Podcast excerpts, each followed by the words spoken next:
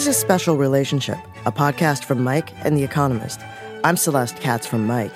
And I'm John Prideaux from The Economist. Today we're going to be talking about Brexit.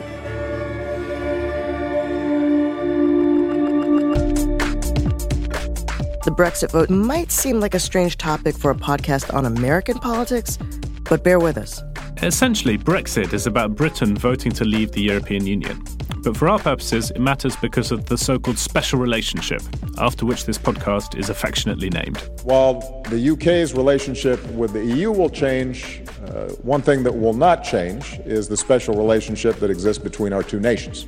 But it also matters in this election season because to many people, the Brexit vote seemed to suggest that politics in Europe and in the United States had come into some kind of weird Trumpy alignment. First, though, let's talk about why Americans should care about the internal politics of the European Union. Joining us now is Robert Tuttle. He served as United States Ambassador to the United Kingdom from 2005 to 2009. Ambassador Tuttle, thanks for talking with us. Thank you. Glad to be here. So, a partisan divide has already opened up over Britain voting to leave the European Union.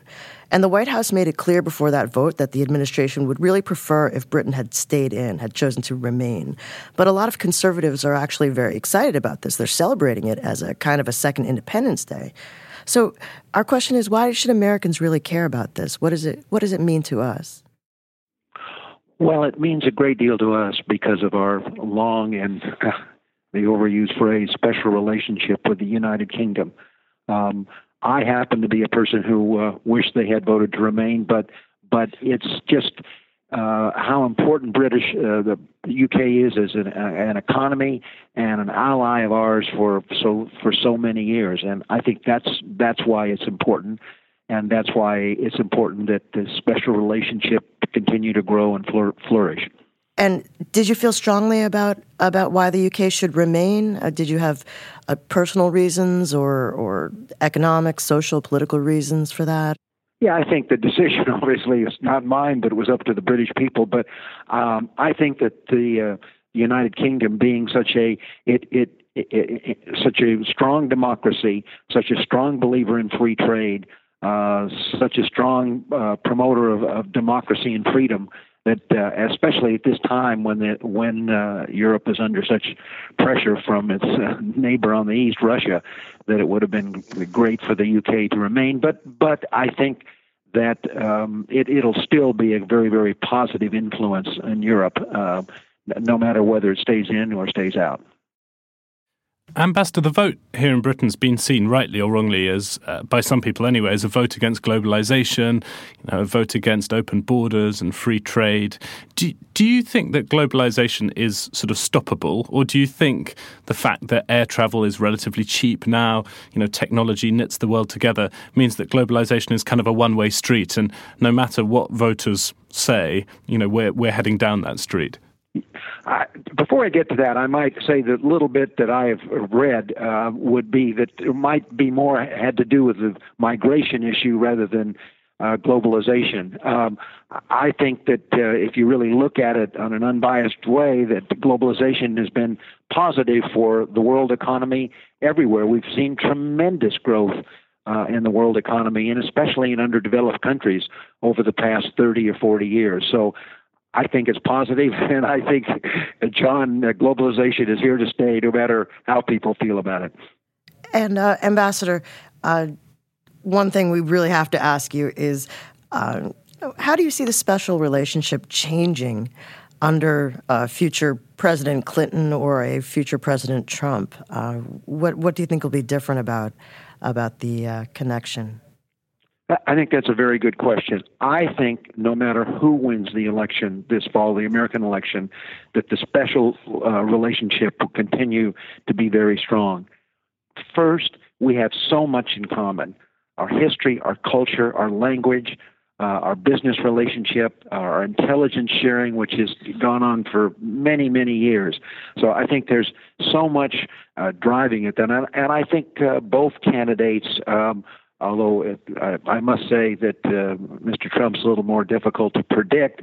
Uh, but I think both candidates will pursue the special relationship, as I hope the uh, the new uh, uh, prime minister will, uh, whoever he or she may be. I guess that will be decided in September. But there, there's just there's just a gravitational pull between our two countries that I think will can continue to to be to be strong, and uh, and I think it's a benefit both for Europe and the entire world. Ambassador, when you were in London in that magnificent residence where I was the other day to celebrate July 4th, um, presumably, a big part of the special relationship from America's point of view has been that Britain is a great kind of entree into the European Union. Um, with if that ha- happen, you know, if that ceases to be the case, and, and there's some doubt over the mechanics of Brexit, but let's imagine, for the sake of argument, that Britain is kind of out of the European Union tomorrow. Um, if that happened, presumably a future ambassador to London would be slightly less important. You know, the State Department would go straight to straight to Berlin if it, you know, wanted to try and influence European politics. Uh, John, you you have a point there. Uh, I think it'll always be one of the most desirable posts, and I was uh, just so uh, lucky to have served there for three and a half years. It's a it was it's a great it's a great city it's a great country and as you pointed out the uh, ambassadorial residence set on 12 and a half acres adjoining regent's park is a very special place but don't forget that the um, underpinning uh, of the relationship between the united states and britain and uh, uh, the continent is NATO, and and NATO will continue uh, whether Britain stays in the EU or or goes out to be very very important, very very strong. And if you've seen recently, John, uh, there's been a, a, a, really resurgence of NATO in Eastern Europe and in Northern Europe, where uh, troops are going in because of the uh, hijinks perpetrated by Mr. Putin in, in Crimea, Ukraine, and the and the threats against Eastern Europe and Northern Europe, and all the propaganda that's been spewing out of Russia. So, uh, just remember, NATO preceded the European Union, and uh, the uh, we are, of course, the um, major contributor, but the UK is the uh, one of the countries spends, I think, the, other than the United States, the highest percentage of their GDP on defense. So that's absolutely um, uh, critical, and that will continue to be important whether Britain stays or remains in uh, or or leaves the uh, uh European Union. Uh, Ambassador, if I could ask just very broadly, um, how do you see the, the future of international relations under a new administration, um, you know, being different from from how things have worked out during the uh, the the eight years under President Obama. Um, I, I think that uh, let me talk about both candidates. I, I think Secretary Clinton, everything. I am not. I am not an intimate of Secretary Clinton, but everything I've read and the people I've talked to, I talked to someone the other day who was very high level in the administration. I'll let them remain anonymous, but thought that uh, Mrs. Clinton as president would be uh, tougher than President Obama has been uh, in in the area of foreign affairs, and uh, perhaps uh, I don't know if this is the correct word, but perhaps a little bit more hawkish, which would certainly fit with my uh, approach to international relations. I think the the President uh, Obama made some a couple of critical mistakes, uh, not getting a status of forces agreement in, in Iraq and withdrawing all our troops and also after not following up on his threat to Syria uh, when they used chemical weapons to uh, to uh, said if you'd use chemical weapons there would be repercussions, and he didn't act on that. I think a couple of big mistakes, uh, but I think that Secretary Clinton is very serious. Uh, and will and would be very good in these areas. Is certainly better than President Obama. Um, unfortunately, I think that uh, Mr. Trump is much much harder to read we don't know. He is um, he's very um, he goes back and forth. Uh, depends on who he talks to or what he says. Um, just as a matter of personal um, prejudice, I voted Republican my entire life, but I will not be voting for uh, Mr. Trump this fall. I'm going to be voting for uh, Secretary Clinton. So perhaps that that's the best answer to your question. Was not expecting that, but okay. it was it wasn't an easy decision for me to make. As I said, I, you know, I grew up in a Republican family. I've served uh, two Republican presidents. I worked for President Reagan for six and a half years, and uh, was fortunate to receive a great appointment for President Bush for three and a half years. Uh, but I just don't feel that uh, Mr. Trump has the background or experience, and some of the things he's said have just I find very, very troubling. So this was a time when I, at least for me, I think I'm praising country ahead of party. Ambassador, can I ask on that? I mean, clearly you view um, Russia as very important in, in foreign affairs. So, is the thing that alarms you most about Mr. Trump the sort of friendliness towards Vladimir Putin, or is it the temperament thing? I mean, several Republicans I've spoken to, particularly Republicans in the, who are engaged in foreign policy, just think that he has the wrong temperament. You know, the idea of him having the nuclear codes at his disposal they find terrifying. So, so what is it? Is it sort of specific issues, or is it is it temperament? I think a number. Temperament is one. And secondly, John, we just don't know. There's been inconsistency.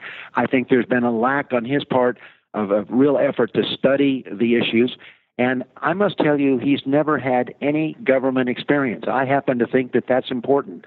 Um, I read an article the other day comparing Reagan to uh, President Reagan to Trump.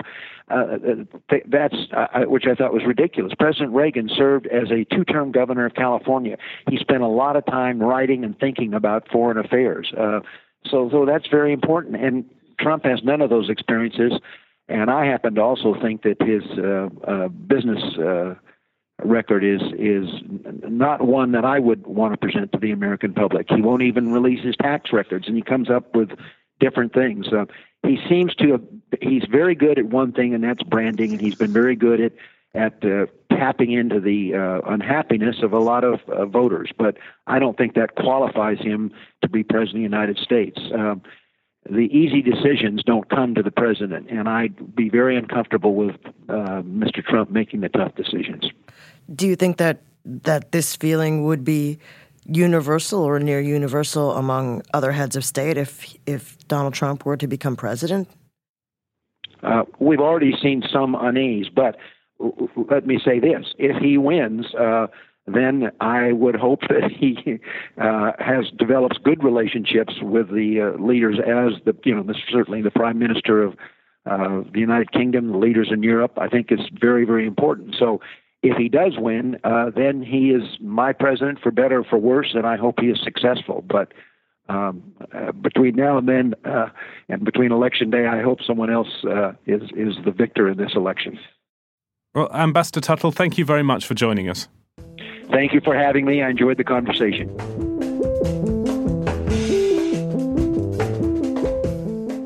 Joining us now is Jeremy Cliffe, a colleague of mine at The Economist, who writes a column about British politics. He's in Berlin right now. Actually, Jeremy, why why are you in Berlin? Out of interest. I actually live here. I, I, I, split my time in a very European way between London and Berlin. Um, so uh, I'm I'm not looking forward to the visa queues when we do leave the European Union. Yeah, that's going to be interesting for you, right? Um, wow, I mean, the free movement of labour is a uh, you know is very up close and personal from where from where you're you're sitting. Absolutely, I, I'm I'm the epitome of the European dream. That's how I see it. Wow. So you've written quite a lot about a newish divide in politics, which instead of left versus right is about open against closed. And you've written about that in the context of Brexit. I think it's something that people in America have been talking about in terms of American politics as well. Can you tell us a little bit more about that? Of course. I mean, this was something that was going on in Britain uh, for a while before the referendum. And I think the referendum really just brought it to the surface. Um, in Britain, like in America, uh, for much of the past uh, couple of decades, there has been something like a consensus about the desirability of globalization, about how you manage a modern economy. And um, what, what has emerged in the last few years, particularly in the aftermath of the financial crisis, is, is a new politics in which um, the focus is not so much, you know, do you want a high tax or a low tax economy? How much do you want to regulate? But how much, how open are you to the wider world? And and the the, the way people line up along this, and I think again this this is true on both sides of the Atlantic, is you have uh, urban dwellers, younger people, particularly those who are well educated, who have the qualifications equipping them to do well in a globalized economy. They tend to be on the open side of this argument, and th- for these people, you can read broadly speaking, I guess, Democrat voters in the United States, uh, voters who voted against the Brexit in the United Kingdom, and on the other side, you have those who are older, less well qualified, and perhaps are struggling more in, in, in, a, in a tough globalizing economy, um, who are on the closed side, who want to uh, put up barriers, whether it's to immigrants or to trade. And I just think this is this is increasingly salient in, in, in our politics. Jeremy, you did a column a while back about voting, in which you said that more and more people in the UK treat voting as a kind of an act of self expression. You know, I vote this way because it's an expression of the sort of person I am, rather than as a way to choose policies they might like or which they might benefit from. That seems quite familiar in the US. You know, we've had the culture wars sort of voting going on for a while. But can, can you tell us a bit more about that in the British and, and even European context? Yeah, in, in some ways, um, I mean, this this feels a bit like the Americanization of European politics. European politics, unlike uh, its American counterpart, has not had decades of uh, battles over religion or guns or these issues that aren't really what you'd call bread and butter issues. They're not to do with how much people earn, whether they can put food on the table, what sort of public services they can access, but they have to do with morality and identity and who you are. Um, and that's really kind of blossomed in Europe in the last in the last few years, um, in particularly on the populist right. And the uh, campaign for Brexit really epitomized that in Britain. Traveling around the country on the campaign trail, I visited a lot of Leave events.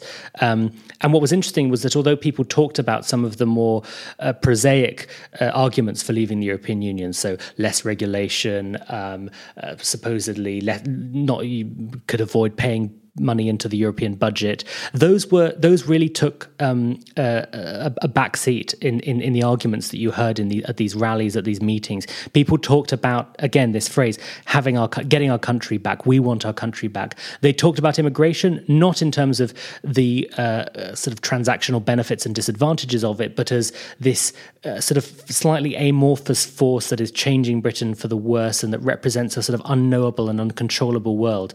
And the Out campaign, the, the pro Brexit campaign, really tapped into this feeling. And, you know, they they stumbled across this phrase that their, their official slogan was vote, leave, take control. And so it was this more kind of American, more emotional, more to do with morality, um, this different sort of politics. And it, it, it's very striking as someone who, in my case, has always really covered European politics, covered British politics. It did feel quite new, but I don't think it's going away. Just in the, the aftermath of the referendum, there have been there have been protests on the streets. Some would say a bit too late now uh, by Remain voters who feel that they have lost their country, that the pluralistic, open Britain Britain that they um, cherish uh, has been somehow um, voted down in this referendum. So we're just talking a lot more about about identity, about who we are, um, and about what it means to be British. But of course, the flip side of this is that when you move into this territory, when you're on this ex- sort of expressive politics territory rather than a more prosaic instrumental politics territory, um, you're in this sort of this slightly post-fact zone. Statistics, expertise, knowledge, they take um, they're not so prominent. And I think that the danger for those on the on the open open side of these arguments is that that plays into the hands of of the populace, of people like Trump, of uh, some of those on the on the, on the leave side of the debate in Britain. Um, you know, if your politics is about who you are and what you identify with, you it doesn't really matter if you've got your your facts and your figures right, and you can uh, you can weave all sorts of myths out of out of out of what out of the reality people experience. So it's dangerous territory, but I think it's territory in, into which we are moving ineluctably in a, a, few recent campaigns, we've seen a real upsurge in excitement by young people. Uh, certainly, uh, President Obama, when he was then the senator and ran, uh, energized a lot of young people and a lot of people who hadn't been involved in the process before. And again, you've seen it in this cycle, particularly with uh, Bernie Sanders, who uh, is uh, not uh, looking like he's going to get the nomination, but brought a lot of new people into the conversation. So it's it's interesting to me to hear your thoughts about how this will uh, reverberate through through British politics and European politics generally. Will it, you know, um, will it change the way young people think? Will it make them perhaps more uh, intent on uh, on having their way now that they've seen what happened? I mean, what, one of the things I think that Americans and particularly Democrats can take from Britain's um, uh, referendum is the, the the importance of mobilizing youth turnout. And I think that um, you know the, the, the referendum was lost by the Remain campaign for lots of reasons, but one of them was that they failed to turn out younger voters who were overwhelmingly for staying in the European Union and who were going to bear the longest, uh, will, will, will pay the price for Britain's decision for the longest. Uh, they didn't turn them out in the numbers they needed. There's one study which suggests that um, youth turnout, the turnout of those between uh, 18 and 24, was just 36%, which is much lower than what it needed to be for Remain to win. And I guess the same the same challenge confronts Hillary Clinton, assuming she does secure the nomination. Um, you know, she is in many ways she embodies the establishment. She doesn't have that ability that Bernie Sanders seems to have to to turn out young people to excite them to tap into their idealism. And that was exactly the same with the Remain campaign in Britain. It was fronted by uh, competent and decent and reasonable politicians who just seemed too um, status quo. They seemed too. Um, too tied up to biz, big business, too uh, evocative of of, of of of what of what there is and what not not what can be. So I think that's that's a challenge they should take seriously. Was there was there any discussion about what more might have been done or what people didn't do well as far as turning young people out. I mean, at the same time, as you say, it's the you know uh, the younger generations and those that follow that are going to have to live with the consequences of this decision. So I'm also curious as to whether there was a sense that that people kind of dropped the ball on that, that they didn't take responsibility for their own political future. Well, part of the problem in Britain was that uh, the party that tends to do best among young people, the Labour Party, uh, really wasn't fully engaged in the referendum. Um, Brit- the, Brit- the, British Labour Party has moved to the left in the last year. It's led by a figure who has been compared to Bernie Sanders, Jeremy Corbyn, but who, for various uh, reasons to do with the, the uh, British politics, uh, is pretty Eurosceptic, wasn't very enthusiastic in his support for the European Union. Um, and, and, and the whole party seemed a little reluctant to get to get involved, and I think that was part of the problem. When the Brexit vote happened in America, a lot of there was a, a, lot of instant comments saying, "Look, you know, Trumpism has come to Britain or has come to the European Union." Uh, does that analogy make sense to you? I mean, you're looking at that from the other way around as a person who knows European politics really well, looking at America. Do you think there's a lot in common there, or do you think the differences are actually kind of greater than the similarities? Obviously, there are there are national differences, and uh, in many ways, Trump is, from looking at it from a European perspective, is quite a distinctly American phenomenon. You can see that the roots of Trumpism going back into into the Republican Party, into American politics uh, for, for, for, a while. But I think it is valid to compare the two, and notwithstanding the kind of caveats about differences between different countries. You know, in both cases, you whether you're talking about the Brexiteers in Britain, uh, other populists elsewhere in Europe, for that matter, and Trump you're talking about people who who trade in a very emotional sort of politics. They talk about taking their country back. Um, immigration functions not just as a as a kind of uh, uh, just another policy issue, but a proxy for all sorts of um, doubts about the modern world, concerns about how society is changing, um, and likewise, I mean, in terms of the people who they're up against, you know, whether you're looking at Hillary Clinton or David Cameron, those who are, or Angela Merkel for that matter, here in Germany, um, the, the problem that the establishment has that those who are broadly speaking on the open side of these arguments have is how do you combat that kind of emotional, almost post fact politics um, in a way that is actually that is true to your uh, outlook? And I, I don't think any of them have a perfect answer to that. Jeremy, thank you very much for joining us. A pleasure. That's it for this week. Join us in another two weeks on iTunes, Google Play, or wherever you get your podcasts for another episode of Special Relationship. I'm at John Prideaux on Twitter. Celeste is at Celeste Katz NYC. You can also leave us a rating or a review in iTunes. We read those as well. Thanks so much for listening. I'm Celeste Katz with Mic. And I'm John Prideaux at The Economist. See you next time.